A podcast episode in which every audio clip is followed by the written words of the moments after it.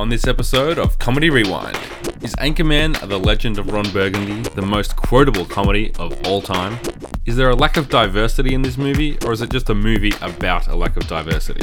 Did anyone remember that Seth Rogen was in this film? All of this and more on Comedy Rewind. Rewind. Rewind. Push rewind. I thought this was a comedy show. What's going on, guys? Welcome back to Comedy Rewind. We are powered by Audio Technica and Manscaped as we rewatch the great comedies of the 1990s and 2000s. I'm your host, John O'Peck, and joining me, a man who's kind of a big deal, Brendan White, and his co anchor on the Hungry Gamers podcast. She's recording live on the scene at San Diego. It's Miss Ali Hart. How you guys doing? I was Doing well, so that's a- disappointed that I wasn't called Tits McGee. I thought about it. I thought about it, and then I decided quickly that I wasn't going to say Back that. away. He's far too wholesome. He's not going to be calling us dirty pirate whores or anything like Yeah, that. That's for I sure. like, I, I went through the quotes for Veronica, and I was like, I can't say any of these about Ali. It's I mean. mean, you can. you just got it I'll, leave, record. I'll leave that to I'll leave that to Brendan on Hungry Gamers. That's kind of his his deal, introducing you in those fun ways. But how you guys doing? doing well, doing well. Uh, yeah, 2021 is upon us. The first Hmm. podcast of the new year. Um, not going to say new year, new me. It's just New year, old you. slightly older and more saw me. But uh, Yeah, doing well, doing well uh, on holidays at the moment. So doing a whole lot of not much most of the time. It's been uh, phenomenal. Are you and kidding? you, Ali? Holiday time. It's cleaning time. It's, you know, throwing out the old, getting in the new. A lot of cooking. I was gifted with like an instant pot and air fryer, so it's just cooking, Nice. cooking, cooking, cooking. What is an Instapot? Uh, instant pot, so it's like a pressure cooker. It's like Oh, it- yeah. okay. Yeah, it's like Nice. it's a magical thing. I encourage everyone to get one. Yeah, I've, I've got a pressure cooker, so if it's the same thing, then uh, yeah, I'm all about it. Nice. I'm hungry, and it's it's well, it'll be lunchtime by the time we finish this, so it'll nicely line itself up with my with my needs. Yeah, I had the kids' birthday party yesterday, so the spring rolls and party pies and sausage rolls got a good workout in the air fryer. Oh, I do miss patty Always, pies. always good. But, Party uh, pies are one of the best things in the world. One of the They are. yeah. Especially Pies are great, but little fun size pies even better. Yeah, you can put that whole pie in your mouth in one bite if it's not too hot. Mm-hmm. That's the Gonna way have to pies go. for lunch. Decided. Well, it is the new year, and speaking of, we are moving into the 2000s, as I mentioned in the intro.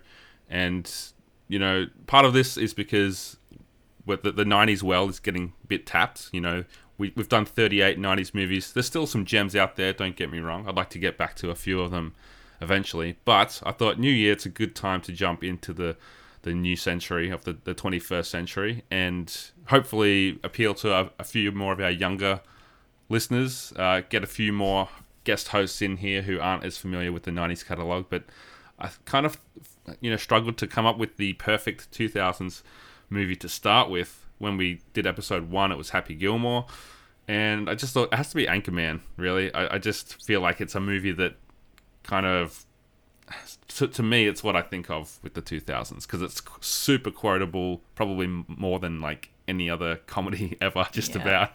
Um, and it stars like a bunch of guys that were huge in this decade, and I feel like it's a big reason that they're so uh, attached to comedy of that era. In Will Ferrell, uh, Steve Carell, especially with uh, Paul Rudd becoming more of a, a comedic name, I guess. Yeah. With with you know he, he dabbled in some drama and stuff around that time too. But yeah, getting that that kind of crew going for for a couple of movies in that decade, kind of you know, especially with the big scene where everyone comes together in the the Anchorman news fight, like that's kind of the who's who of comedy in the 2000s. So, Anchorman, what are your personal memories and experiences with this movie back in 2004?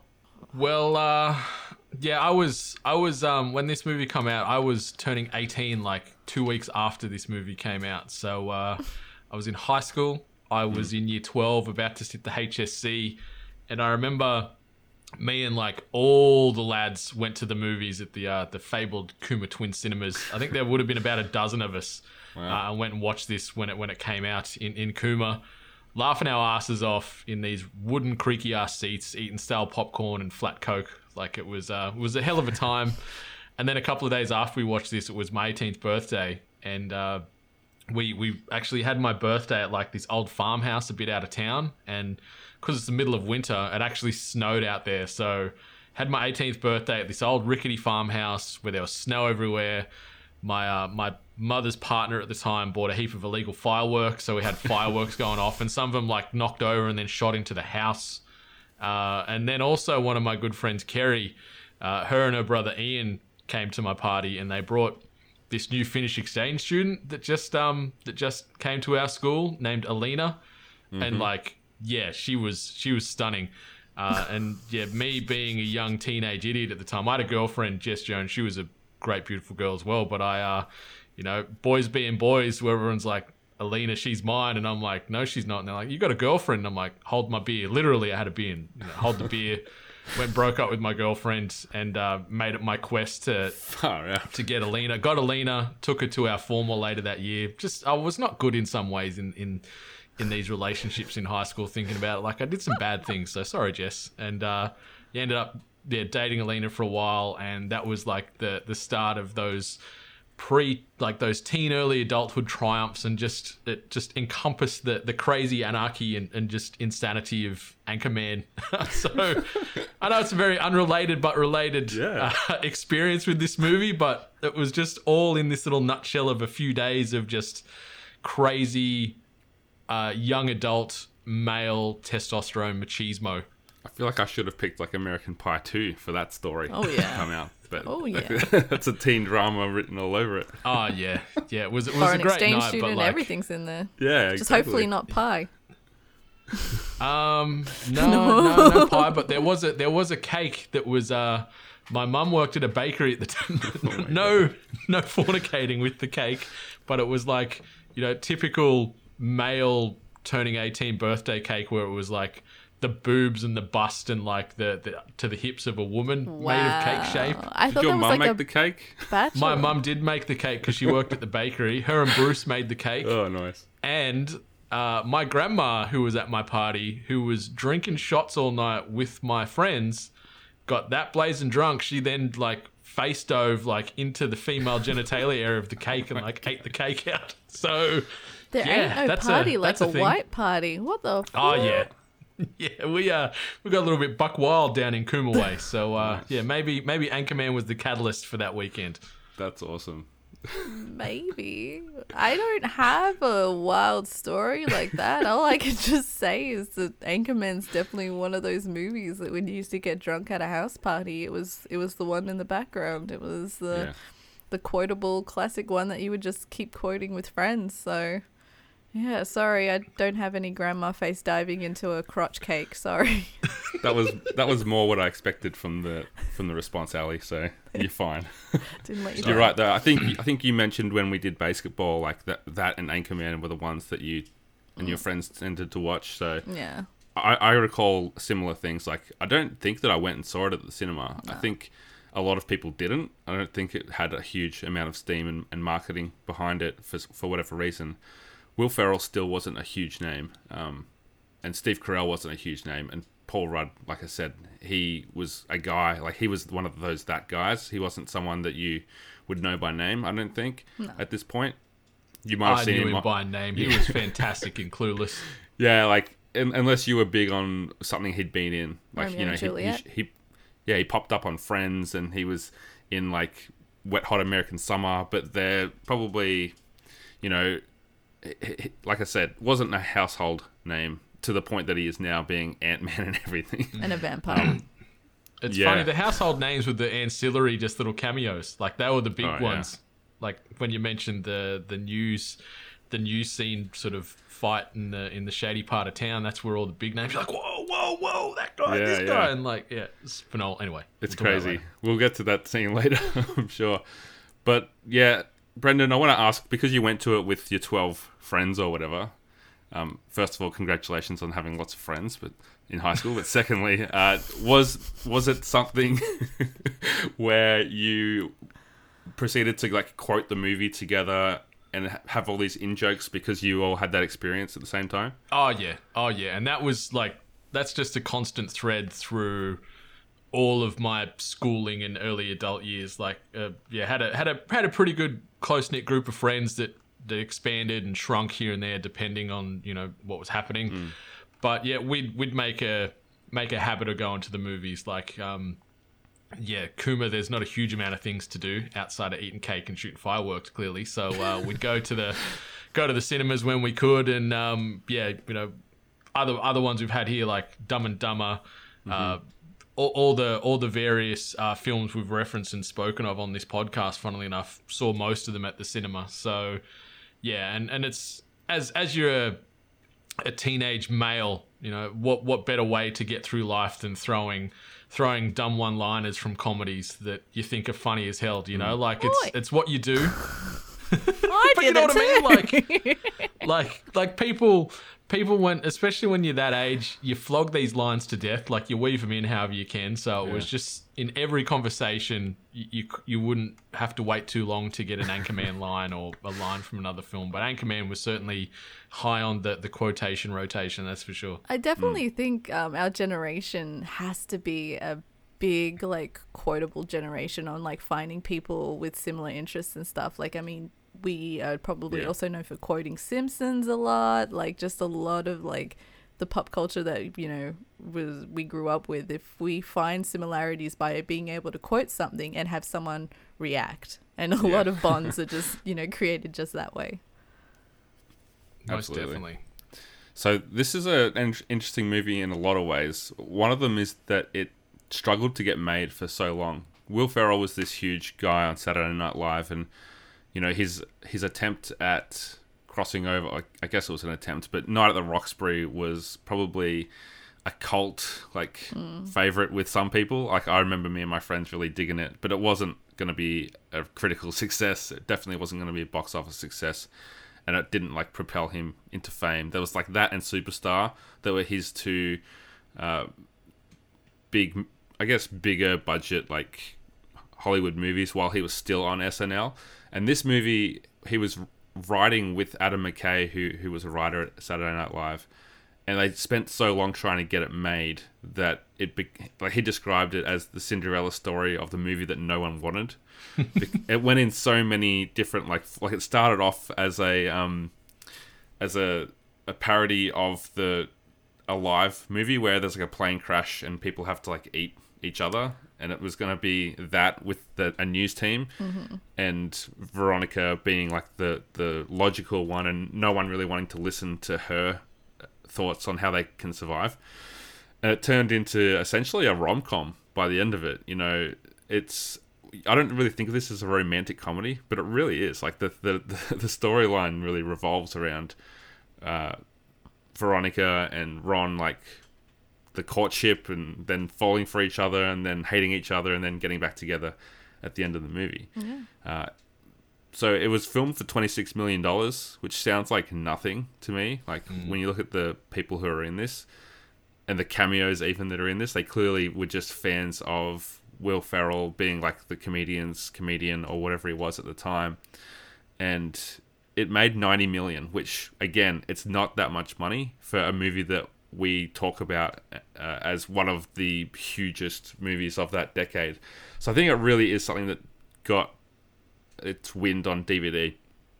We all mentioned like watching it at parties and that kind of thing, and I think that's one of the reasons that I didn't see it at the movies was because it just didn't have that steam. And I think, as we'll get to a bit later, even the critics took a while to come around to it but uh, yeah, I, it's, it's always interesting when you look back and whether it's Office Space in the 90s or, or this in the 2000s, there always seems to be like a movie that sums up a decade that didn't quite hit until it was repeated viewing became really easy on DVD. And I think because it's so quotable, that's one of the reasons that this one managed to take off so well. Yeah, and it, it's even to today, like obviously DVDs and things like that are a thing of the past, and even Blu-ray and stuff like that nowadays. But like, you, you can't go more than a few months when you're scrolling on free to air for the few people that still watch normal television to see mm. this thing on channel 7 or channel 9 like it is in that regular free to air rotation. It is on all the time over here. Fun fact: I had to find, I had to rent it off like Apple Wow. TV because no one was streaming it. And I was just like, Wow. yeah, I was shocked. I'm like, how is no one streaming the most like popular movie, like popular comedy? So That's crazy. Okay, so the Rotten Tomatoes score, I mentioned the critics took a while to come around on this one, but do you guys have any guesses where that's sitting? Hmm. I'll let you go first, Miss Hart. Hmm, I'm thinking like 86. I'm gonna go like sixty. 67%. that's that's low, yeah. For for a film that's, you know, ranked it like Empire's ranked at number 113 in their 500 greatest films ever. Um, they also made Ron Burgundy 26 in their greatest movie characters poll. Like it's just a, a film that is you know amongst those ones that you look back at and it's it's it's just rated so highly. But at the time, it was kind of disregarded. Yeah, I don't. is a even, shame. I don't recall like even its cinematic release. I don't recall ever seeing it like while going to see other movies. I don't remember hmm. advertisements for it. So it obviously didn't have much of an impact until way after. Like obviously someone I knew watched it and then bought the Yeah. DVD and played it at a party and then that's how I got my first viewership of it. So it wasn't by choice. People just sleeping on this gem. yeah. Yeah, I- I've got a quote here from Detroit Free Press, who gave it two out of four stars. And they said it was little more than an extended Saturday Night Live skit with better wigs, real locations, and a script that sputters as soon as its one joke premise is exhausted. So that's kind of Kinda the fair, though. angle. I mean, that's the angle that the the critics or the, the the naysayers were coming at it. I guess, like as you know, if I guess if you don't think the joke is funny, you're probably not going to enjoy the movie. Yeah. Um, We'll get to like what holds up well and and not so well later, but I think it's like the reason that it's so good is, or if you do like it, the reason it's so good is just Will Ferrell. Like, if you if you appreciate his style of comedy and the writing that he brings and the improv that he brings, then it's it's just funny. And if you don't, then it's probably not going to work. It's actually funny. I hate Will Ferrell like comedies. I hate all the. I hate Talladega Nights. I hate Step Brothers. I hate all that stuff. this one actually. I won't invite you on those ones. Probably probably you for the best. A, good some- some good contrasting. uh, but this is the one movie where I actually enjoy it, and I actually think it's because the supporting cast, like. Like when I think about this movie, I don't just think about Ron Burgundy. I think about Hmm. Brick. I think about Champ. Like I think about all the other characters that kind of came into it as well because I just think the way that the comedy bounces off each other and how all of them were not afraid to just go with it. I think it really, really Yeah. worked. Yeah, that's a good point. And like Brent, like seeing Brendan laugh, even as you just mentioned the names of the characters, I think is a good like indication of that too.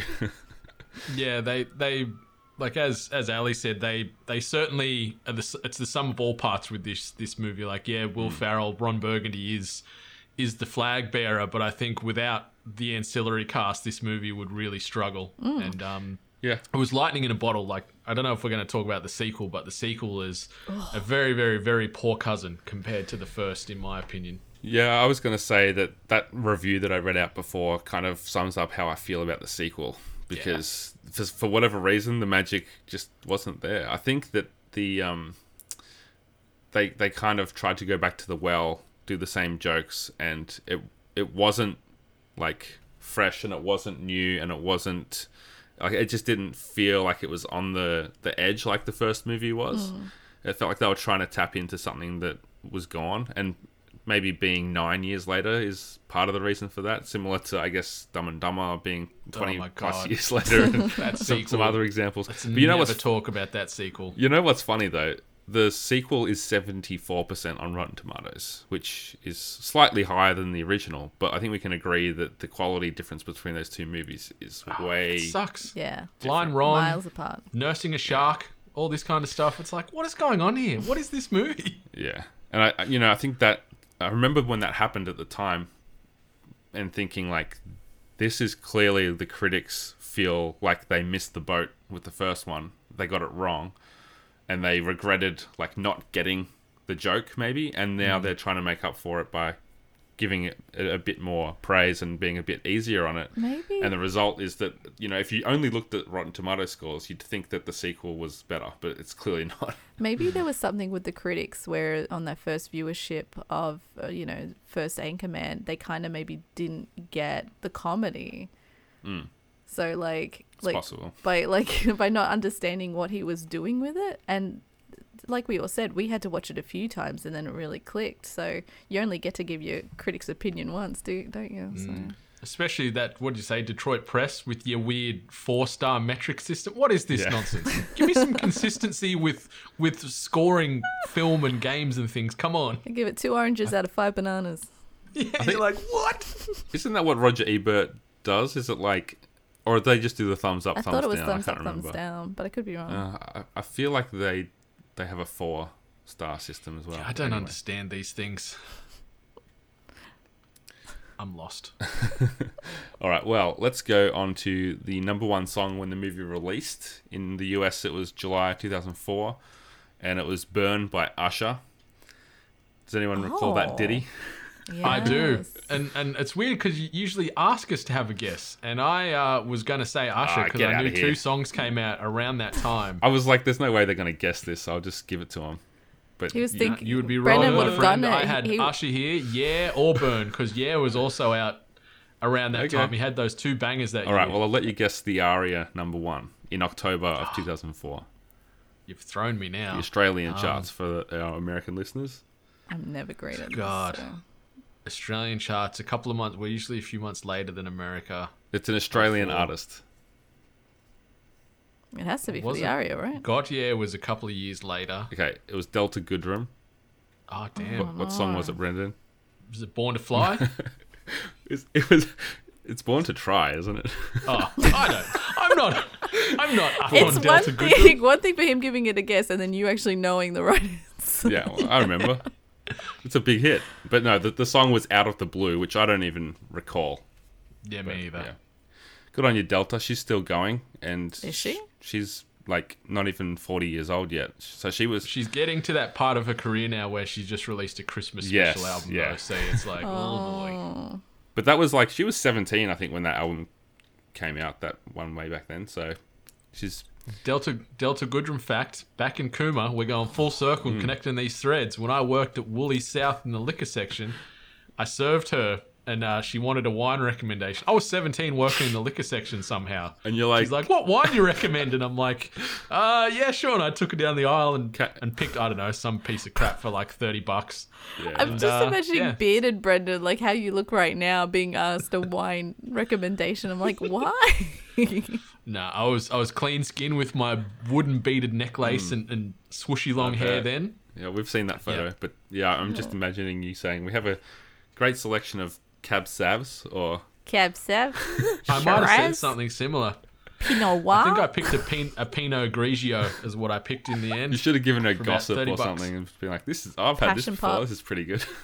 Yeah, I said something similar. I'm like, this is pretty good. I had this a while ago, like being 17 and never really drunken anything wine related outside of Goon. But anyway, yeah, there's a Yeah. there's a couple of breadcrumbs connecting stories. We have a fine selection of cask wine. The Fruity Elixir is one of my uh, personal favorites. Oh man. Okay. what have you done for me lately? So, did you guys see the Eurovision Song Contest Yes. with Will Ferrell? I like that movie. I- I Sorry, thought- that's another one that I like of his. yeah, that, that was like a return to form in my opinion because Will Ferrell's had a more forgettable decade lately. Like, apart from the other guys and I don't know where you sit on like Daddy's Home and Walk Hard, not Walk Hard, Get Hard with Kevin Hart. I don't even bother watching them because they just look like they're kind of a, a drop in quality from what he did. Get Hard was pretty crappy. Daddy's Home, I didn't mind it, and the sequel actually, I didn't mind both of those. Okay. Um, but yeah, Get Hard. They sucked. seemed more like family comedies, so I was just like, eh. But maybe I'm maybe I've misjudged Daddy's Home. and the other guys. Watch the other yeah, guys if you I, haven't. I have really seen that. That, that was good. Uh, but yeah, I liked Eurovision. I thought it was, especially for it being a Netflix movie, I thought it was pretty good. Yeah, and I'm. I, do you follow the Eurovision? Like, do you I watch do it? not. Or I Well, mean, I okay, have, that was- I have that's seen it. I have seen like, it. Yeah. That actually that has me interested because I'm my family are very big into the Right. Eurovision Song Contest. So seeing this, I was like very interested, and he does a lot of like service to the actual contest, and turns out he's actually a big fan anyway. Mm. Okay. Um, but it's good to hear an opinion of someone that doesn't actually follow it. So I uh, follow it like kind of from like the memes perspective, where every year there's just like a day or two where there's just like all these crazy clips and photos, and it's just like, wow, those guys are on something. Uh, Yeah. And I feel like he really tapped into that. But I, I do know that they like included some past contestants and winners in some of those sequences, which is kind of cool. But it, it just felt like him being back to his kind of wacky, kind of out of this world characters that I enjoyed in the, the 2000s as opposed to playing a dad or something. Yeah, I don't know. big child, he always plays just a big child. Yeah, pretty much. But I will- say also um, that he's been doing a lot of other behind the scenes work. So he's looking at his IMDb. He's a producer on nine current projects that are in pre-production, yet to come out, and he was the executive producer on Dead to Me, which I know Brendan is a fan of. The Netflix Big series. fan of that show. Big fan of that show. Yeah. With uh With- with, old uh, Miss Applegate again. With, so with our uh, next uh, next cast member from Anchorman, Christine Applegate. That's a that's a really great series. That if you've uh, had a chance to check it out, there's two seasons. Hopefully, and we get another one this year. Who knows, really, with COVID. But that's what she's been up to. I mentioned Paul Rudd with Ant Man. Apparently, he's in the new Ghostbusters Afterlife movie that's coming out very soon, if not out already in some parts of the world. Yeah, is he the dad of um Wolf? What's his name? The kid from Stranger Things. I think he's his dad. Okay, I haven't even Maybe seen the Someone's trailer. dad. He's at he's at that point where he's playing dads.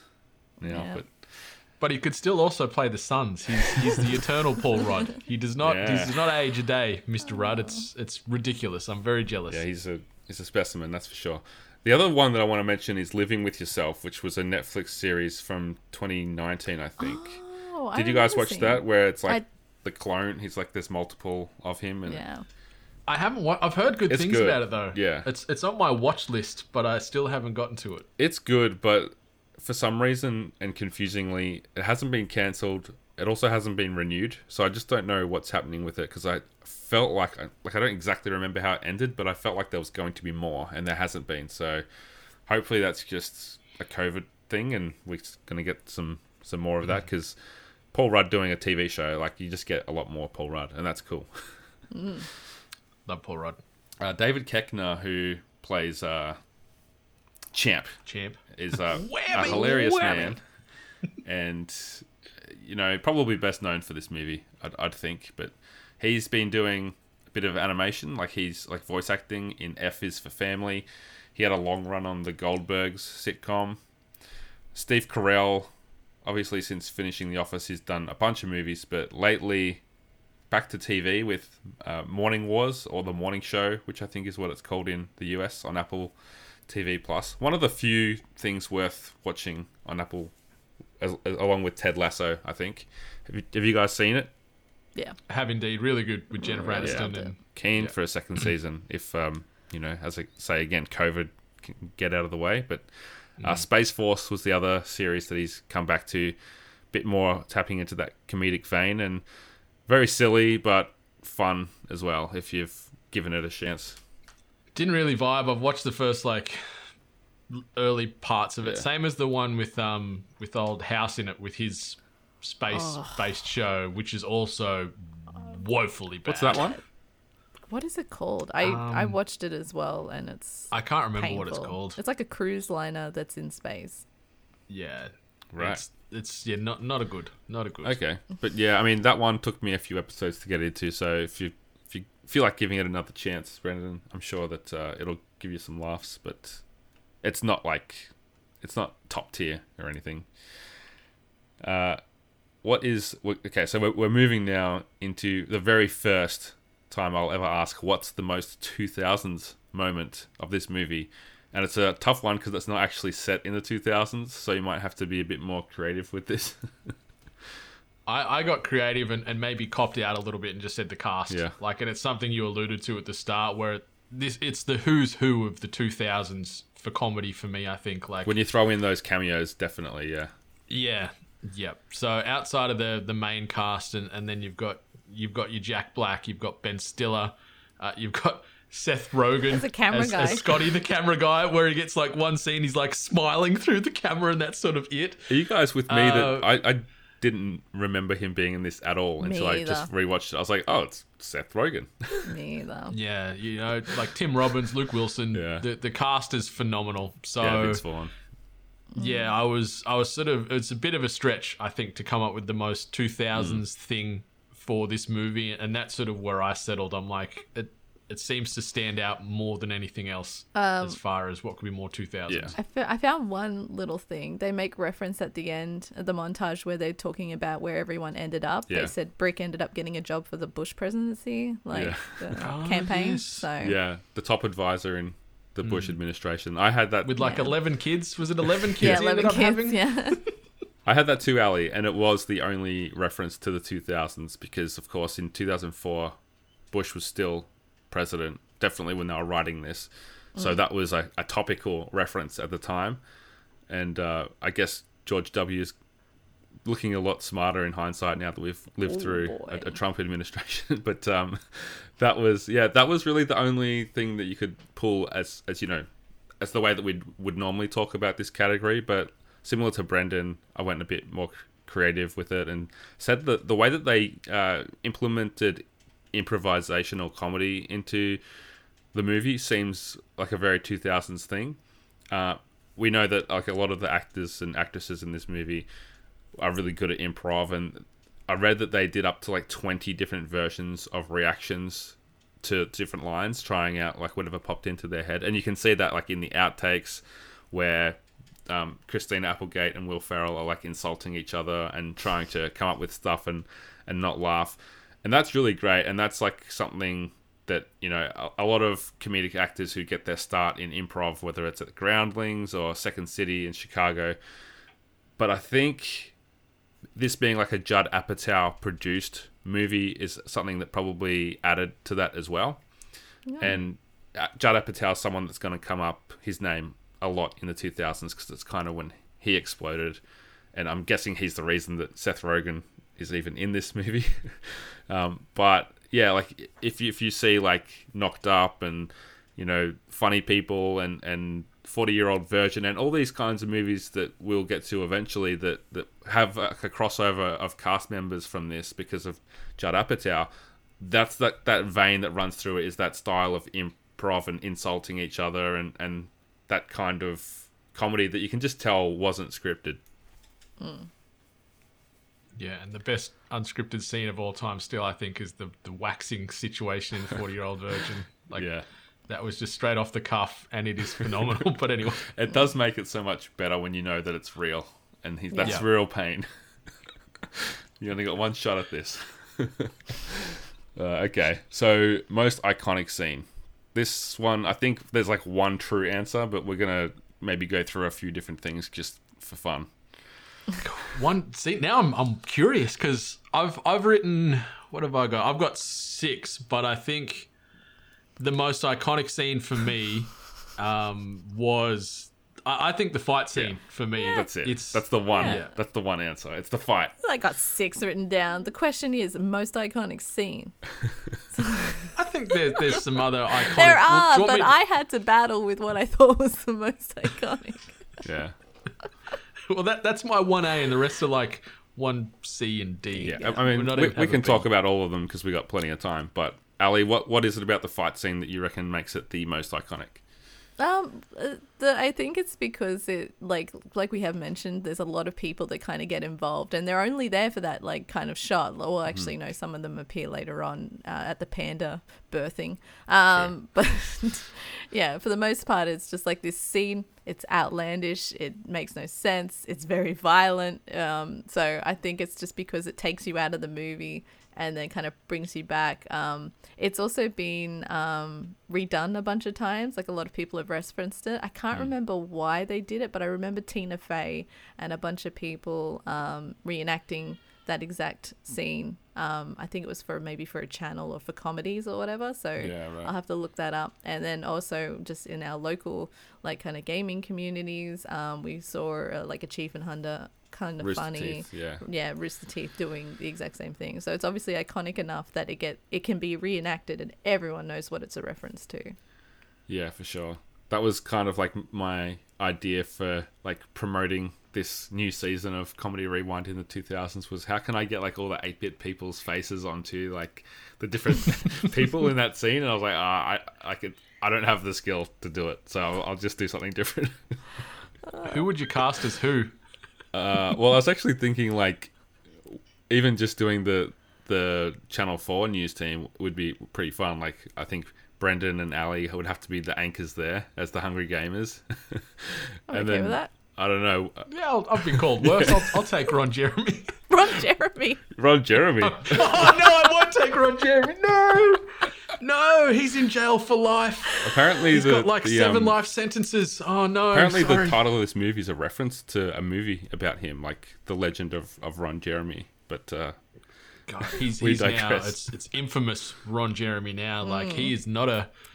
Everyone knew that he wasn't a good guy, but it's it's confirmed now Hmm. and, and on the legal record that he is definitely not a good guy. So Yeah. yeah, uh, yeah I would definitely be Ron Burgundy, not Ron Jeremy ever. yeah, Thank you. I don't. Strike I don't from know the record. who I would be. Maybe Brick. I don't know. Uh, it's um. I'd like he's to kind see of you as he's, he's kind of innocent. He's a bit clueless. I'm a bit clueless sometimes, but yeah, it would be fun to have Salim in there. I think as uh, as, as maybe the Vince Vaughn character. he's Wes Mantooth. yeah, yeah, I love those guys, and, and just like on on that iconic scene, you know, when when you see Ben Stiller pop, he's like, "Como está, bitches?" and you know, he's what is he, Arturo Mendez or something? Is is his name in that? And mm. I'm, I'm a big Luke. I prefer Luke Wilson to his brother Owen yeah. Really, in a long, like by a long, long way. So anytime I see Luke Wilson get some get some airtime, I was very happy. And then he's yeah he's a, he's a bit of a straight man, Luke Wilson. So it's always funny to see him like playing a stupid character like this one who gets his both of his arms amputated throughout the movie. I wasn't sure if that was a love him. reference to something because the first time he goes, like, first time it happens, he goes, "Did not see that happening," and then it happens again. I'm like, "Is this a reference to something?" Like, so maybe. yeah, Maybe Monty Python or something. But yeah. Oh, yes. I love that scene where um where Ron Burgundy, not Jeremy, says uh like no you know, first rule is no touching of the face and hair and Yeah. Ben Stiller's Yeah. just like obviously Of course. or whatever. Yeah, of Yeah. course. And I, I think what like sort of I guess further expanded on the like making this scene iconic is I think the follow on Yes. when they're back at the at the newsroom and they're like, oh boy, that escalated quickly, and Yeah. then you know just just this the the. I guess where they're, they're referencing that you know Brick obviously kills a man with the trident. and They're actually like you know they they talk it out and they're like you should lay low for a while. Like you don't really see yeah. It's that kind of awareness in comedies a lot of the time. They usually just laugh it off, but like, yeah, you're in some big shit here, Brick. You know, go on the ground for a bit because you're wanted for murder. yeah, I think that's what they call like hanging a lampshade, where they actually reference like the the the in joke, which is that it's so out of place in the rest of the movie that they Yeah. suddenly become Yeah. this like West Side Story parody, where it's like the different gangs of of the newsrooms. yeah. Hanging a lampshade. I like that. Yeah, it's it's you know get into the uh, into tvtropes.com for all those lingos, but um, I think uh, other than the, you know the fight scene, there's a couple of other ones that I want to mention. But Brendan, you you've have you've got six written down, so let's let's see what's number two and three. Well, like I didn't have like two, three. Like I had the, sure. the fight scene as as the the cherry, Yes. you know, the crown jewel, and then the other ones that I wanted to, to mention, mm-hmm. just because I think they've become iconic in the way like that ties into the relevancy test later and stuff as well. Like Sure. so. Obviously, uh, Brian Fantana, when he's f- first talking about Sex Panther, I think, you know, and the reference, you know, 60% of the time works all the time and all that kind of stuff. I think that's that's a pretty iconic scene. Uh, the Jack Black cameo on on the uh, the San Diego Coronado Bridge. Now this I is think, like, happening. it's- yeah, like it's it's ridiculous. Like cops a burrito in the face and I skip that kicks scene a dog off a bridge. time. It's so funny when he kicks the dog. Like it, No. the visual of that is just so funny. No, I skip that scene every time You it comes skip up. it? I skip it. I do not like the insinuation of kicking a dog off a bridge. God, I I, I watched a, a Thai horror movie last night called The Pool that had a pretty intense scene with a dog in it, and I thought of you straight away. watch I'm it. like, there's no way Ali's watching this. Nope. She'd stop it right then and there. Do you watch the the credits sequence where he kicks it and it's clearly the stuffed dog? So animal. yeah, and he buggers trying to get it over the bridge. Yeah, I accidentally saw it because I was walking between rooms and I saw it and I went no, and it ran. Clearly, Uh, like I know ones- it's fake. Like I know it's fake. I just don't like what it's implying. It makes me sad. yeah. No, I, I get you. Like it's it's tough to see animals in pain Yeah. in in movies, in, in or in any type of media or in real life. It sucks. Back, Um, Baxter didn't suffer. He was fine. He went on an adventure. he, he found a yeah, he met found a, bear. friend in a cousin Yeah. bear. Yeah. yeah. Uh, obviously, the, the afternoon delight, little random Mm-hmm. sing off that they have together. I forgot about Uh, the glass case full of emotion, where he's in the, the phone booth and he's he's chugging milk at, in like a forty degree Celsius day, and then obviously yeah the back and forth attacks when when Ron and uh, Veronica are sort of you know doing the sound off on the news and they're doing their little shots, but also trying to look professional. They're they're the other ones on mention just because they crack me up and it's still perfect perfect comedy. Yeah, definitely. I, I definitely had Afternoon Delight written there, and it was actually a big year for that song because they used it in Starsky and Hutch, the Vince Vaughn movie that stars, you know, some of the people from this. It was also like a year later, part of a sequence in Arrested Development. Yep. So for some reason, like this song from 1977 suddenly is relevant again in early 2000s, like mid 2000s, just from being used in a bunch of comedies. It's it's weird how this happens. I feel like every now and then a song just like gets plucked out and it becomes like Journey, like um, Don't Stop Believing happened like in like the kind of late 2000s to early 2000 teens where it just suddenly was just everywhere again and i'm like where's it been for the past 30 years and then yeah it's just it's just one, one of those things mm. i've had it in my head since watching this movie though I always think Afternoon of delight. yeah I always think of Arrested Development. That's the first thing I think of when I hear that song. So where, where champ's just like Pew! And the, like when the song ends, they just walk away. Like don't even say anything. The song ends like, "Yep, got to get back to work." Just break away in different directions. yeah but it's a good scene because Oh, it, it's actually like it injects a little bit of heart into the characters where they're like what's love like you know they're like Yeah. they break away from that like chauvinistic kind of uh, persona just for a second and it it, uh, it it grounds them a little bit more the the only other scene i wanted to mention was the pool party so kind of the introduction to all the characters you know you've got some of the some of the really quotable lines and like this this category could have almost been like what's the most quotable scene because that's almost what we're talking about but you've got like you know how he's like everyone stop what you're doing and look at me and then you've got like him hitting on Veronica saying uh, all those lines like I'm a pretty big deal and I want to be on you and all, Many all, leather bound books. all that stuff. It it's also gives you the introduction to the other characters where they're talking like breaking the fourth wall. They're talking to the camera, and Bricks, you know, saying how he's got an IQ of 85, and Champ saying I'm known for my catchphrase "whammy." oh man, and of course uh, Brian Fantana. He's talking about the octagon. Brendan, do you, do you want to roll that clip? I know what you're asking yourself, and the answer is yes. I have a nickname for my penis. It's called the Octagon. But I also nickname my testes. My left one is James Westfall, and my right one is Dr. Kenneth Noisewater. you ladies play your cards right, you just might get to meet the whole gang. hearing that without the visual, it just sends home how great the delivery is from Paul Rudd. Yeah, the timing is phenomenal. He's just and just just so serious about it. Like there's there's not an ounce of humor, and like you can tell that whatever the backstory is of why he's named them such intricate names. You know, one of them's a doctor and everything else. Like you know, he's he's thought long and hard about it. Yeah. ah, nice. It's a beauty. Yeah, I wanted to ask Brendan if, if you have to come up with a nickname for the, the, the nether regions, what would you be thinking? Th- This is tough because you, you sort of you preloaded this yesterday, but I didn't want to get too in my head about it. So You gotta I'm, go like, off I'm the not even going to think about this, and I'm just going to go off the cuff. And I don't know. the, the little engine that sometimes could. I don't know, something like that. You know, like I'm I'm I'm setting the bar at a reasonable expectation. Well, it's it's And, uh, it's uh, it's good because like you know the little engine that could is the story. You know it it it, did. It didn't just. It wasn't just that it could, but it did. You know, it got where Mm-hmm. Yeah. it wanted to go. So uh, the little engine that sometimes could. That'll that'll do for now. Um, That's fine. if I come with something better while we're recording, I'll I'll let you know. But uh, It's no octagon, but it, it's it'll do. And I think like this is a, a good time to talk about our friends over at Manscaped. Of course, support for Comedy Rewind is brought to you by Manscaped. We have a special offer code for 8-bit listeners. But first, I gotta say, like times have changed since the late 70s. Ron Burgundy definitely couldn't be getting around today with all that body hair and still be such a hit with the ladies. You know, surveys show most women prefer a cleaner look than that rug of a chest that Burgundy was rocking. And we know the modern man wants to keep their body hair neat and tidy. We've gone years without using the right tools for the job, but Manscaped's perfect package. You can pick it up, you can get the Lawnmower 3.0 to take care of the body hair.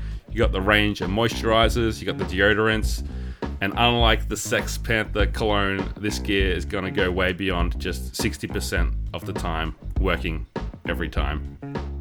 So whether or not you are like Brian Fantana, you've given a nickname to each part of your lower anatomy, you still have to show some respect for your body. You have to use the right gear for the job, and you can only get it at manscaped.com for 20% off and free shipping. Use the code 8bit at manscaped.com. All right. What holds up the best in Anchorman? the comedy, Yeah. Oh yeah. the comedy. Is that a cop out answer?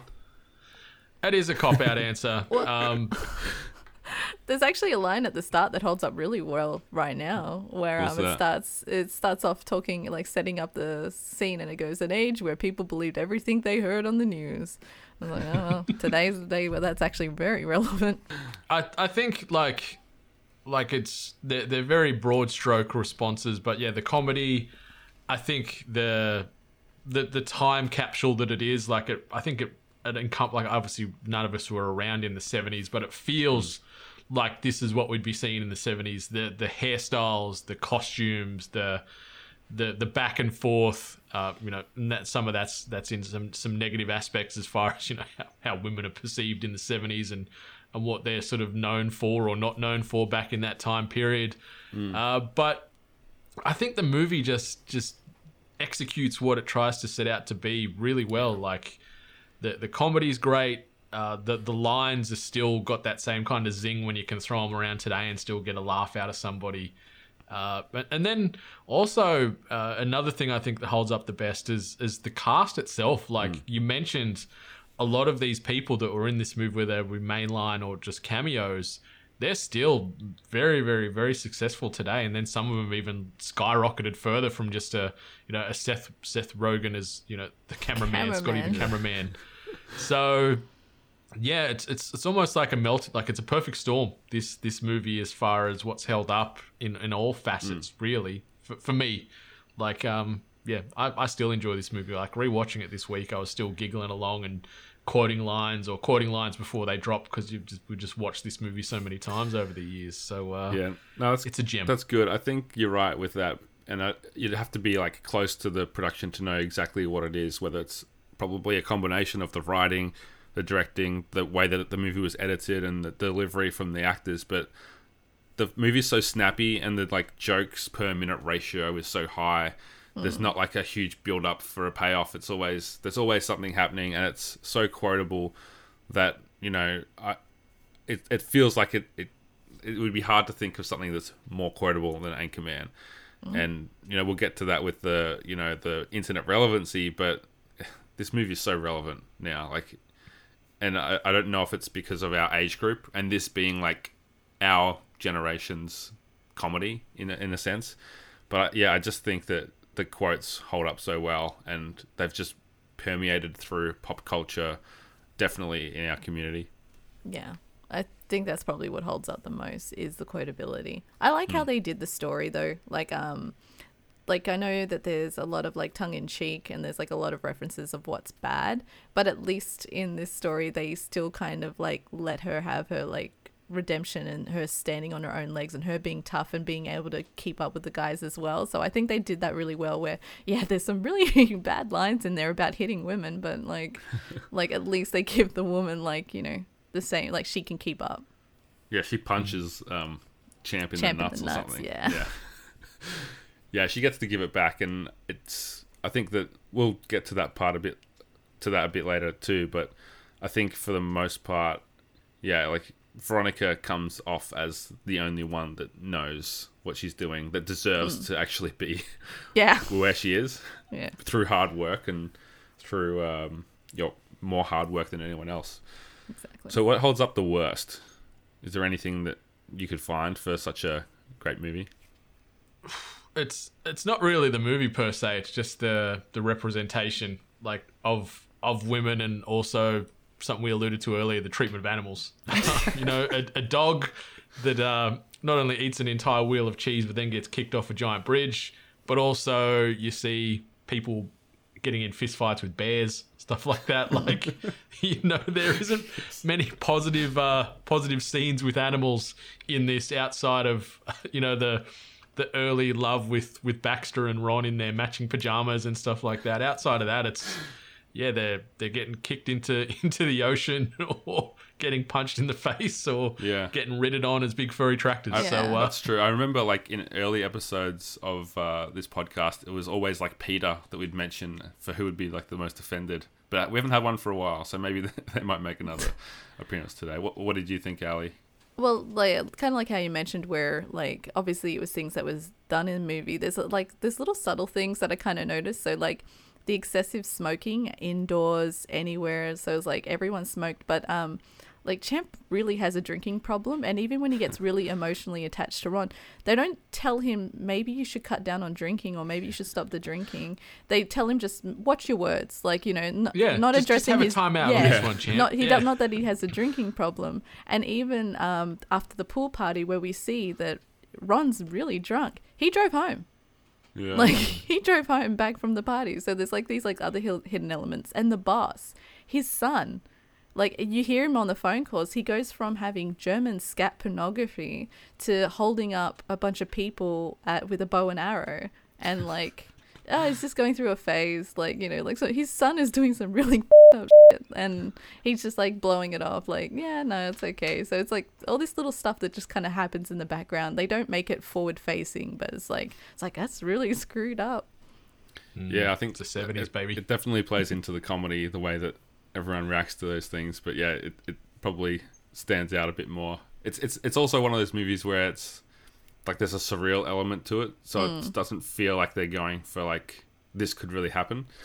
Um, there's something that I had here holding up the worst, and it, it's not a huge issue, but there is like some overacting happening pretty constantly with some of the characters and the way they're delivering lines. Like it's it, it is that mo- it's not there's nothing really under sorry understated about the performances. It's very like big, and you can see how the critics made those comparisons to Saturday Night Live at the time, where you know people are performing to a live audience or a, kind of that th- more theatrical performance rather than something that's you know a bit more you know uh, Big Lebowski or like a, a Kevin Smith movie or something where they're going for realism.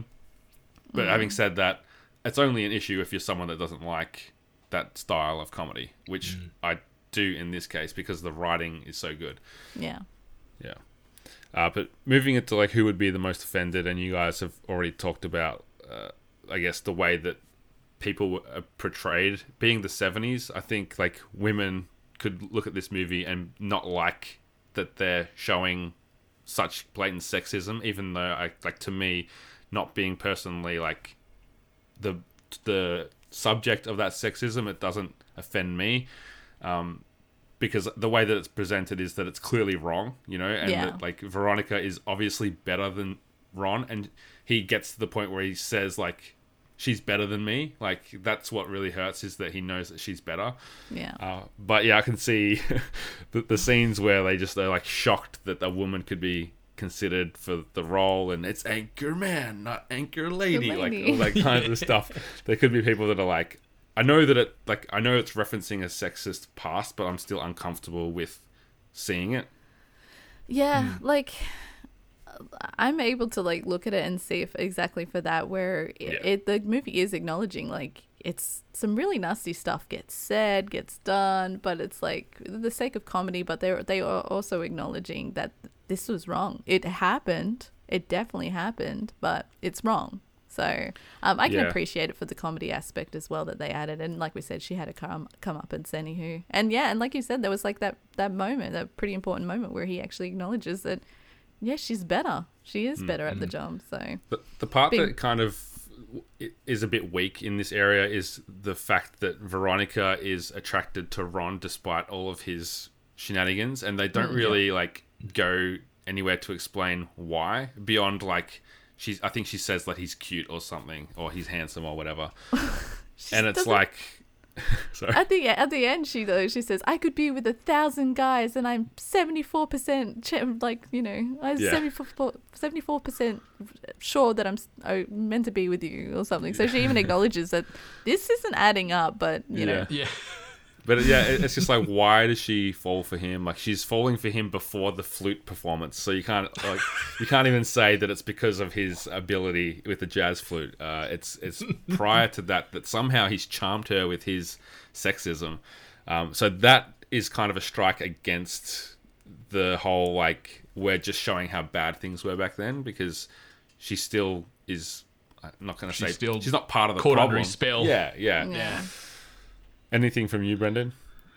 No, I, I think you guys sort of covered it off really well. Like, uh, yeah, the what holds up the worst and what's most offended. I think that goes hand in hand with what we what we covered off on there, and they they acknowledge the the problems in the seventies with yeah female representation, and, and as you said, like what it alluded to, where where Ron finally just opens up and yeah says that she's better than him. So it was a nice sort of clo- like completion of that arc where there is a little bit of um uh, yeah as, as like she she gets a payoff like she's she's a superstar and she gets acknowledged through the the people in the news team and then getting I guess the the, the big amount of acknowledgement she wanted and, and whatever else and and seeing that she's on the same level as Ron from a from a peer like from a fellow peer I think it's nice to see. But um yeah it's just just a good movie and even with the bad stuff I think they handle it well like the the kicking Baxter off a bridge it's Stop bringing it it's up. rough to see, but like at the same time, using using such a blatantly obvious fake dog Yeah. toy sort of lightens lightens the blow. I think Definitely. immediately because it's like this plush toy that's just sprawled out like this as it as it sort of cartwheels into the water. So yeah, they they sort of throw it in your face and then sort of I guess pull it back a little bit and sort of um Hmm. yeah, make it a little less severe than what it needs to be. There's something I'll I'll throw in here though. It's the lack of cultural diversity, and you know we've got a news team that probably true to the era is 100% white people out of the five people. The producers on the show are white. All the secretaries are white. I don't know if there's any black people in the whole movie that I can think of. Uh, even like when you have the big brawl between the different TV networks, Ben Stiller is the only non-white, and he's obviously a white not. actor. So like that, you know, Yeah. it's kind of funny to see Ben Stiller playing a different race in that sense, but at the same time, if if you were someone that wants to see diversity and think that you know Hispanic or Latino roles should go to Hispanic or Latino people, then you might be like, well, what's going on here? Like, why mm. couldn't you find someone for that part for that part and give Ben Stiller a different role? So from yeah, I think if this was made today, they would have made more of an attempt to get a bit more diversity in there, even though they're showing an era that is probably less diverse.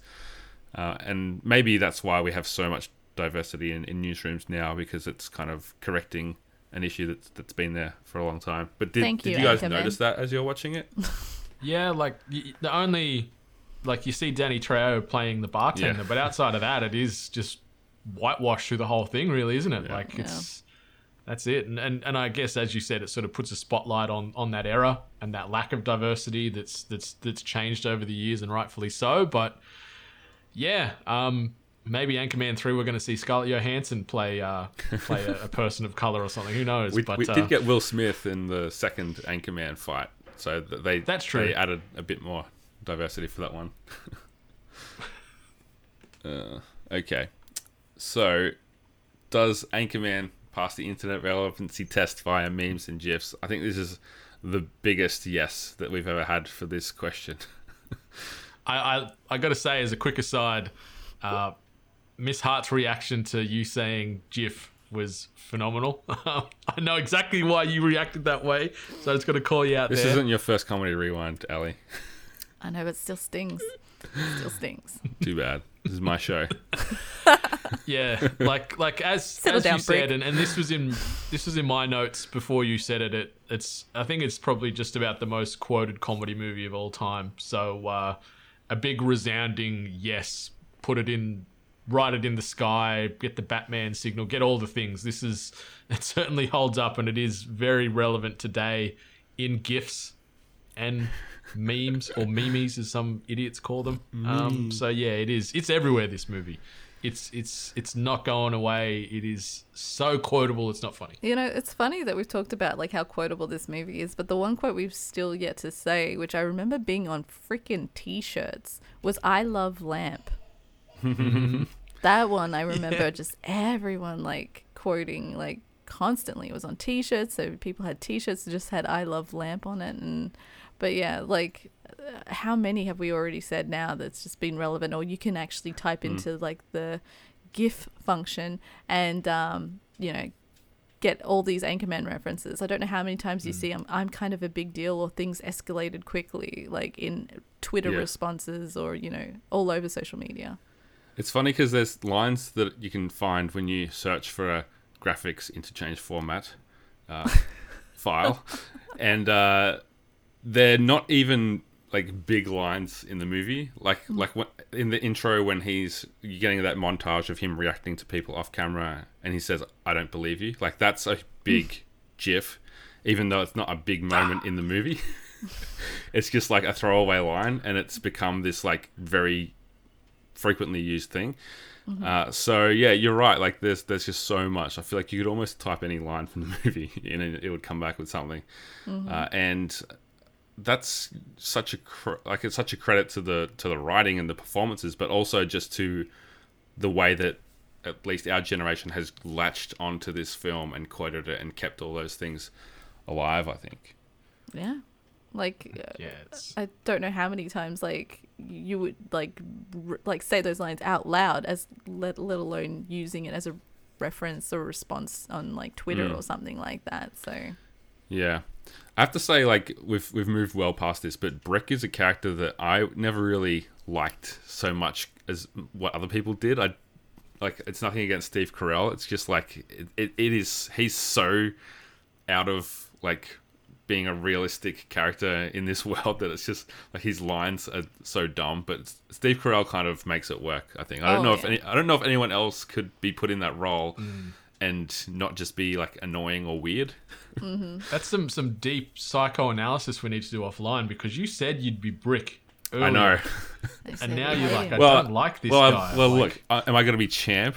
I'm not going to be. No. Am I going to be Brian? Like, he's. maybe you could be Wes. Nah, Dream's got to be Wes Man too. Yeah. That's that's right. I don't know. But like the thing about Brick is he's he's sweet and innocent, and when they see uh, Ron on the street needing help, he's like the one that kind of turns around and is like, "Oh, that's my friend. I'm going to go talk to him," and the others kind of pull him away. So I feel like I would be more. I know like Champ was him. pretty devastated too. when Champ's like, "I miss you, Musk." Like this, Yeah. that's such a sad and funny scene as he gets closer and closer to him, and more and more like inappropriate. Just like thinking now when they do that final kiss, and Champ's like, "Yeah, stop. What are you doing?" like, oh man, good times. Okay, uh, so how would smartphones and social media change this movie? I just had like the payphone scene. Like you, you wouldn't get it. Like you can't be in a glass case of emotion if you have a smartphone. You could if you you're latching on because wireless. You get Wi-Fi in payphones these days, so maybe he was out of out of data. Um, it, it'd, it'd knock out some like the iconic, uh, you know, the the conch or the conch shell, where he's like, Yes, "Mm," yeah. use team assembly. He'd probably just send out a mass tweet or a, a you know direct message to everybody or whatever to get them to come that way. Uh, the, obviously, news would get broken a lot quicker. Uh, they wouldn't have to have to wait. And what was it like? Day twenty of the the dumb panda watch, where Brian's just so like he doesn't want to be there. Yeah, you know, so it'd it'd cut down on things like that. But outside of that, it yeah, just The, the movie would still flow similarly. Yeah. the only thing that kind of got brought to my attention, thanks to my husband, is there's a scene where all the girls are having like Mexican food. Um, and it shows you the restaurant on the outside before they pan in. And he, he actually told me, he goes, huh? He goes, that literally translates to, um, we spit in your food. Yeah. So I read they'd, that online. yeah, they'd be able to like translate that and maybe see that mm, that might not be the best place to go. That's funny. Or, or with some of the people of today, they'd be like, "Oh, that's foreign. That sounds fancy." Not Ooh, like translate it and go in. you know. So good.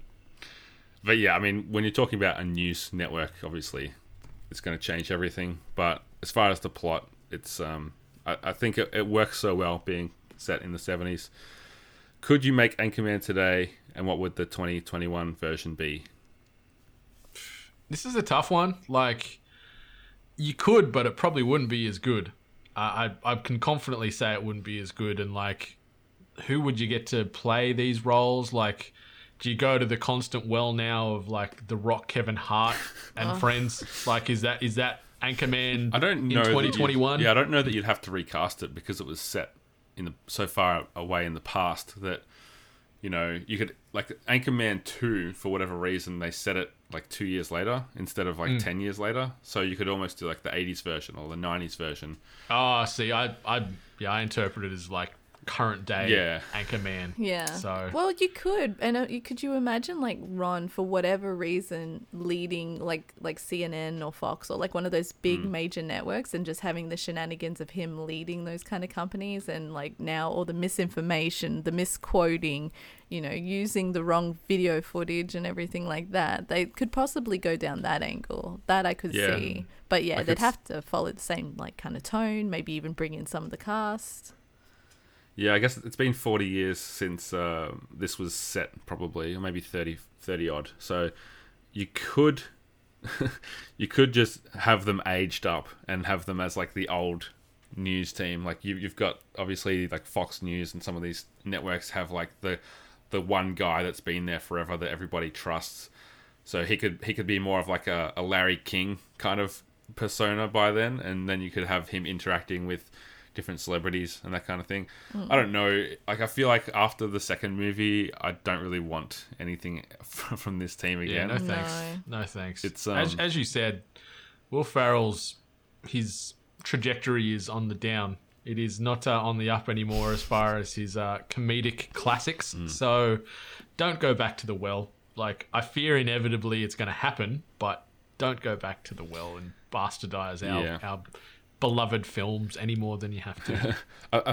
I guess from the perspective that you came at it, Brendan, like, could this concept work today? I think it, it could. Like, there's a lot of newsroom politics that still take place aside from gender. Like, there's, you know, the, the young people coming in versus the people that have been there for a long time, the people with their fancy, you know, TikToks and, and tweeters versus the, the older generation. And I've seen that, like, as a journalist in the early 2010s, like, that that kind of generational difference and people that are you know all about the clicks versus people who uh, you know want to protect sources and and you know write a story in a certain way and um, you know be fair and balanced it's it's such a hot topic these days with fake news and all that kind of stuff that Ali alluded to before so I think that you could kind of make a similar movie. I I think I don't think having it as like Anchorman, the next generation or something would work. I think like throw out the concept and throw out the characters and just come at it with the same kind of style of like um, humor. I think that's that's still fun if you can get a good script for it, like they did. It obviously took them a long time to make this movie, so they had time to to get it right. Yeah. Yeah, we get a lot of newsroom drama, but we don't get much newsroom comedy these days. Like there's so many TV Yeah. shows and films Yeah. covering this this part of media, but yeah, we don't get anything more lighthearted. So it'd be interesting to see if they could um they could execute it like that. So Yeah. for sure. Um, useless trivia quickly. Did you guys notice that Brian's Rubik's cube only has four side, like Yes! four things on each side instead of nine? But only on this viewing as well. Yeah, me too. I was just like, what is that? I'm like, is that a Rubik's Cube? yeah. I was watching it with my dad, and he was he like laughed and said, "Look at the Rubik's cube," and it's um, it's funny because we had I'd, I'd also watched recently with, with my dad like there's a documentary on speed cubers who Yeah. it's Um, ridiculous. and there's like the five sided ones and there's like the six sided ones and like there's the different like categories almost like heavyweight and lightweight and different speed records and when i saw the the you know the four squares it's like it, it's a really subtle indication that this guy's not that smart or he hasn't got much patience uh, but that's um, a prop that I would love to have, and I've, I've got a kind of a new category here. The prop from this movie that I want to keep. So we've got the four-sided Rubik's cube, the trident that was thrown in the, the famous battle. Wouldn't mind having that, and uh, Baxter's pajamas. I Oh, wouldn't mind. Uh, Wouldn't mind those just to to put on the old doggo. I wouldn't mind some Sex Panther. I was gonna uh, say, yeah. but with it's the pretty, box, pretty lonely out here at the moment. And if, if I can get sixty percent strike rate, I'll I'll take that. I like the box too, though. The way that you open the box and then the perfume, like or the aftershave, mm. like kind of comes out. And I'm like, that's fancy. That's Yeah. fancy. Yeah, that would be a cool thing to put on the shelf there, Brendan, with the rest of the toys. I think. yeah. No, I'd, I'd have that in my bedroom with my other colognes. You know, it'd, Yeah. be, it'd be pride of place right there beside my bed. I wouldn't- The old Sex Panther. I wouldn't suggest using it based on the, the descriptions of uh, burnt hair and. Smells like Bigfoot. oh man, you got everything you need with Manscaped There you go. Already. That's the name that you can do for your private spot now. Bigfoot's. Oh my. All right, it's time for the Steve Buscemi Spark Plug Award. Steve Buscemi. A real spark plug. So, as we've alluded, Seth Rogen is in this movie for some reason. Uh, he's he's cast as eager cameraman. So he doesn't. No, even, he's known as Scotty. His name's Scotty. He's got a name. Well, in the credits, they've called him eager eager cameraman. They didn't even remember his name when they were typing them out. but they remembered he was smiling like you did, Brendan. yeah, he's smiling because he's in a movie. He's like, I'm in a movie. Um, he'd only done TV shows up to that point, aside from like having one line in Donnie Darko, which was like five years prior. I think was that '99 Donnie Darko. Anyway, a few years I know was prior. on late the border. 90s. Yeah. Yeah. So he wasn't a big name. He, he'd done Freaks and Geeks, a Judd Apatow TV show. He'd done Undeclared, another Judd Apatow TV show. And this movie came out like the year before 40 Year Old Virgin, which was his like big break. Yeah. So He was he was Judd's young protege. yeah, Big fan. indeed, yeah, his discovery over in Canada. But I'm not giving him this award for his camera work. Uh, the the guys that I will mention. So you got Fred Armisen, another Saturday Yes. Night Live guy playing Yes. Tino. He's quite funny in the, the nightclub as the as the, the the club owner who would pretty much do anything for Ron. Jack Black, I love that performance. Like it's just so like that that almost encapsulates the spark plug. Like he just comes in, he's there mm-hmm. for two seconds. What the hell, bro? He's hilarious. He kicks a dog. Sorry, Ali, but he kicks a dog. Yes. He's like, now this is happening, and it's just like, it's just a whirlwind. But um, I, I want to give shout outs to Fred Willard, who plays Ed. Yep. Um, the the I guess he's the editor of the the network, or he's the lead producer. I can see a bit of you in, in Ed, actually. Yeah. He's, he's very, Yeah, maybe I'm very Ed. pure There's a lot of like eye rolling and kind of. Uh, dealing with his son. Like, hopefully, my kid's not as much trouble as, No, as I his hope son. and then Brendan mentioned Danny Trejo as the, uh, I think Frank the bartender. Um, great Mexican name, Frank. I'm guessing. Yeah, classic. Yeah, uh, he's got a an, an interesting role, but for me, it's Jack Black. Does anyone have objections? Well, I Yeah, like. Oh, you go. You go. Well, I like I wanted to give Fred Armisen a shout out because, like, I first of all I thought that was the only scene he was in, and I've got to say uh, the the recent version I watched was apparently some extended version that I've never Okay. seen before with new scenes. There's another scene that he has together because he's so mad at Ron for you know saying San Diego was bad. He makes him he serves him a plate of cat. Shit. And there's this whole scene. There's this whole scene with just him and like the, the and the they work you can tell it's just freestyle they're just working with each other and like fred's just great so that mine goes He's to fred hilarious, Armisen. yeah. yeah. he's so good like he needs to be in more things I need to look up that scene.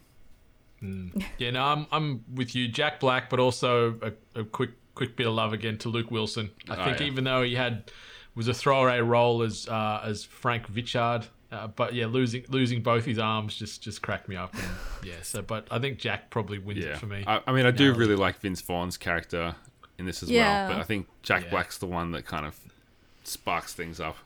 Yeah. Um, we did have a, a question from one of our dear listeners and past guests of the show. Uh, you might know him as Simon Blackburn, host of Take My Tone.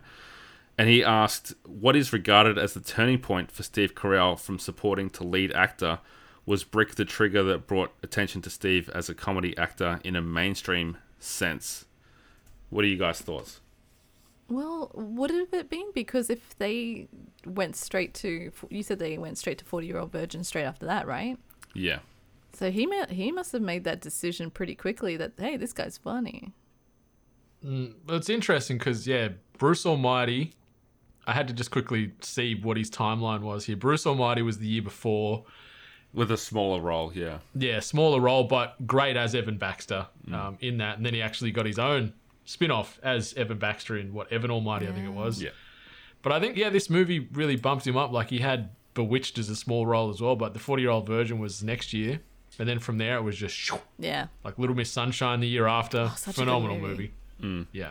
And then um, lead role, lead role, lead role. So, yeah. Yeah, I, I guess it depends on what you consider the turning point as far as Simon's question. Because he was picking up steam with, I think he was on The Daily Show as like a correspondent along the similar lines as like Ed Helms started out that way. And I think John Oliver started out that way. And I think if, if you're talking about turning point, I reckon maybe Bruce Almighty was the turning point because that was a huge film. I need to add that to my list actually. And it was probably what got him, possibly what got him the role in this movie. And then this movie obviously sprung into um, him meeting Judd Apatow and getting to, to work on the 40 year old virgin. So if I'm just guessing without being part of those conversations, I'm thinking maybe it was Bruce Almighty, but this is certainly a very important part of his journey into becoming a household name. I think The Office was 20, uh, 2006. 2005. 2005? Okay. Yep. Yeah, Oh, so, so the he year just, after like- Anchorman. He just kept on like going and going and going. So Hmm. Props on Maybe it was his uh, role as Mr. Wayland in episode Funny Girl in 1998 on Just Shoot Me. Ooh. Remember that show? I do. I do yeah. remember I, I like that show. I was gonna say, like you mentioned that extra scene, Ali. There's so many extra scenes in this movie, and deleted things, and extended clips where they were improvising, and stuff that got cut out. That they made a whole extra movie. I don't know if you've seen that. I actually watched it by accident once, I and it's called like Good Morning San Diego or something, and it's like really oh. weird to watch it because you watch it thinking like, oh, I remember someone saying like, did you know there's a sequel to Anchorman, and this was in like 2008 or something, and I was like, no, there's not, and then we watched Yeah. this DVD. And it's so clearly disjointed and doesn't like really the story doesn't make any sense. But they tried to kind of clip it together. so that There's must Amy, that Amy must Poehler is in it, and she's like completely cut from the movie that ended up being released. But she's got like a whole character in multiple Okay. scenes that got cut out, and it, it's a whole different thing. Like they had enough footage that they made a whole new movie. So if you look that up, I think it ah. was direct to DVD or something. That's crazy. Yeah. Wake Up Ron Burgundy, The Lost Movie, also known as Anchorman, The Adventure There Continues. you go. Oh, okay. Yeah, no, because like I definitely know that the one that I watched recently was not the one that I grew up with. Like, so Right. clearly there was all these like scenes that just got taken out, obviously maybe for length or whatever. But there was like a bunch. There was like another prank call that they did, like you know how they were doing prank calls. Yeah, yeah. There was an extra scene of that, and there was just a bunch of things. I'm like, I know that I never saw this the first time, so yeah. But the, Yeah, when you've seen something like ten times, you definitely notice when there's a new thing thrown in there. yeah. Okay. Our last question before we wrap things up is Anchorman still a good movie? And I think we Yes. all agree that it is. Yes. You got right, it is. 100%. It is fantastic. Where would you guys actually rank it off the top of your head amongst those 2000s movies? Like, uh, there's obviously so many. And making the list for this podcast, I was actually surprised at how many I hold up in such high regard. But is it. It'd be near the top. in, It's, like, it's if- definitely yeah, like we're going tiers. Without looking at the list in front of me, it's it's definitely top five. Um, I think that's a safe assumption. Maybe top three. Like it's it's a very transcendent film. Like it's Hmm. it's still so relevant today, as we've as we've mentioned, and yeah, I just it's just a good watch. It's just a good easy watch. You know, ninety odd minutes of just laughs and dumb stuff. That's that's me in a nutshell. So uh, yeah, Yeah, I agree. It would definitely have to be up there with like the top five. Um, it's just so iconic of the time, and it's so referential, and especially for our generation growing up, as you said, it's kind of like locked in with our generation anyhow. So we'd have to rate it high up there, and with others Yeah. as well. Australia's John O'Peck. What's what is your top tier, or what is your top five or three? Because you alluded to having lists, so I'm guessing you've already sort of broken this down a little bit. Pull So, up the uh, spreadsheet. Yeah, I'm gonna pull up my my spreadsheet to see what, what's on there, but it's it's tough because like I think it's easier to say that there's tiers, and this is in the top tier um, because there's so many great ones that we'll get to in, in future episodes. and Is and, this a and, sneak like it- peek? it- yeah, it's hard to, to talk about too because there's things that like sum up like the era, like Napoleon Dynamite, like another one that's like super quotable and like yeah. kind of came out of nowhere. But then like we're talking. But it what- sorry. that that movie for me, it's okay. Like I'm not on the Napoleon Dynamite. yeah, it was always a movie that was a, funny. It was always a movie that some people got it and some people just didn't for whatever reason. Looks like you that- didn't get it, fine. Brendan. Yeah, sorry, Brendan. You're just Apparently. not smart enough. I got it, but I just didn't think what I got was that great. All right. Yeah. Um, and it's funny because like there was movies at the time that were definitely like really high up, and in hindsight they're like lesser now. Like I remember being like a really big Meet the Parents fan, and I remember being like a really big School of Rock fan. But now that I'm older, it's it's movies like you know Shaun of the Dead. I think Wedding Crashers is up there for me. Um, Funny People, I really love that Judd Apatow movie. Uh, mean Yeah, Girls, that's with Adam Sandler, right? yeah, Funny people. I've come to appreciate like Mean Girls a lot more, and I think you know the stuff like Dude, Where's My Car that I might have been really into at the time, probably like not in that top tier. No. Um, but yeah, forgetting Sarah Marshall, I love you, man. Uh, Shanghai Noon, I'm I'm a big um, Jackie Chan fan, so interesting to see what, how that holds up because I don't think I've seen that since probably like 2005. I reckon. I Um, actually remember watching that a lot once upon a time. Like on it was on one of those kind of repeat movies growing up. it's good. I mean, Yeah. I, Did I, they make a sequel? There was a sequel to Yeah. that too, there wasn't was. there? Shanghai Nights. Yes, I didn't see that one, but Me uh, either. yeah. Goodness gracious. I mean, I, yeah, I love the Judd Apatow movies, the Forty Year Old Virgin, and, and those ones. And there's a few few Will Ferrell, Step Brothers, and, and movies like that that that get a mention. But yeah, man, I have a list of uh, what's that? About forty plus films already that I've like put people's names next to. I'm looking forward to getting a bunch of people in here. And there's like there's the, there's kind of the thing about the 2000s is you started to get these really clear like groups of people that love love to work together. Whether it's like Ben Yeah. Stiller and Owen Wilson and Will Ferrell and Jack Black kind of crossing over all the time, Vince Vaughn. Then you've got kind of another group of people which is like your Jason Segel and Paul Rudd and and and those kind of guys. And then you've got like some Kevin Smith movies thrown in there. You got the the tier of like uh, um, Breckin Meyer and like the the road trip kind of Euro trip kind yeah, of. Yeah, that um, I'm happy they got some love because they're up there for me. Road Trip and Euro Trip are great, great, great, great, great comedies. Yeah, for sure. And and you've got like these off the wall kind of out of nowhere movies like Napoleon Dynamite and Harold and Kumar Go to White Castle that just get thrown in there. And yeah, it's just like such a a, a, a rich decade, I think, for comedy. And you know, I, then you had the the coming out of like Seth Rogen with Jonah Hill and and Superbad, and like I think that's probably going to be the next episode to talk about. Um, th- sorry, the next movie that we'll talk about is Superbad, and that will be a really cool chance to talk about that group of people that, that uh, worked on that together. So yeah, I'm I'm stoked that we could do Anchorman and Superbad back to back. It's gonna be it's gonna be a good year 2021 with uh, with at least Comedy Rewind, if if not everything else happening across the world. Most definitely. No, yeah, Superbad is certainly if you're tearing it, it is up there in top tier for me Yeah. as well. Like uh, it's a great film. Very cool. Well, if you're listening out there and you have a bit of podcasting experience and want to get in on the action, you can hit me up on the socials to let me know what uh, what movies you might want to get in on, uh, or even what you thought of Anchorman. And you know, we're, we're keen to take questions, guys. Uh, where can we find you on the socials, and when's Hungry Gamers coming back, Brendan?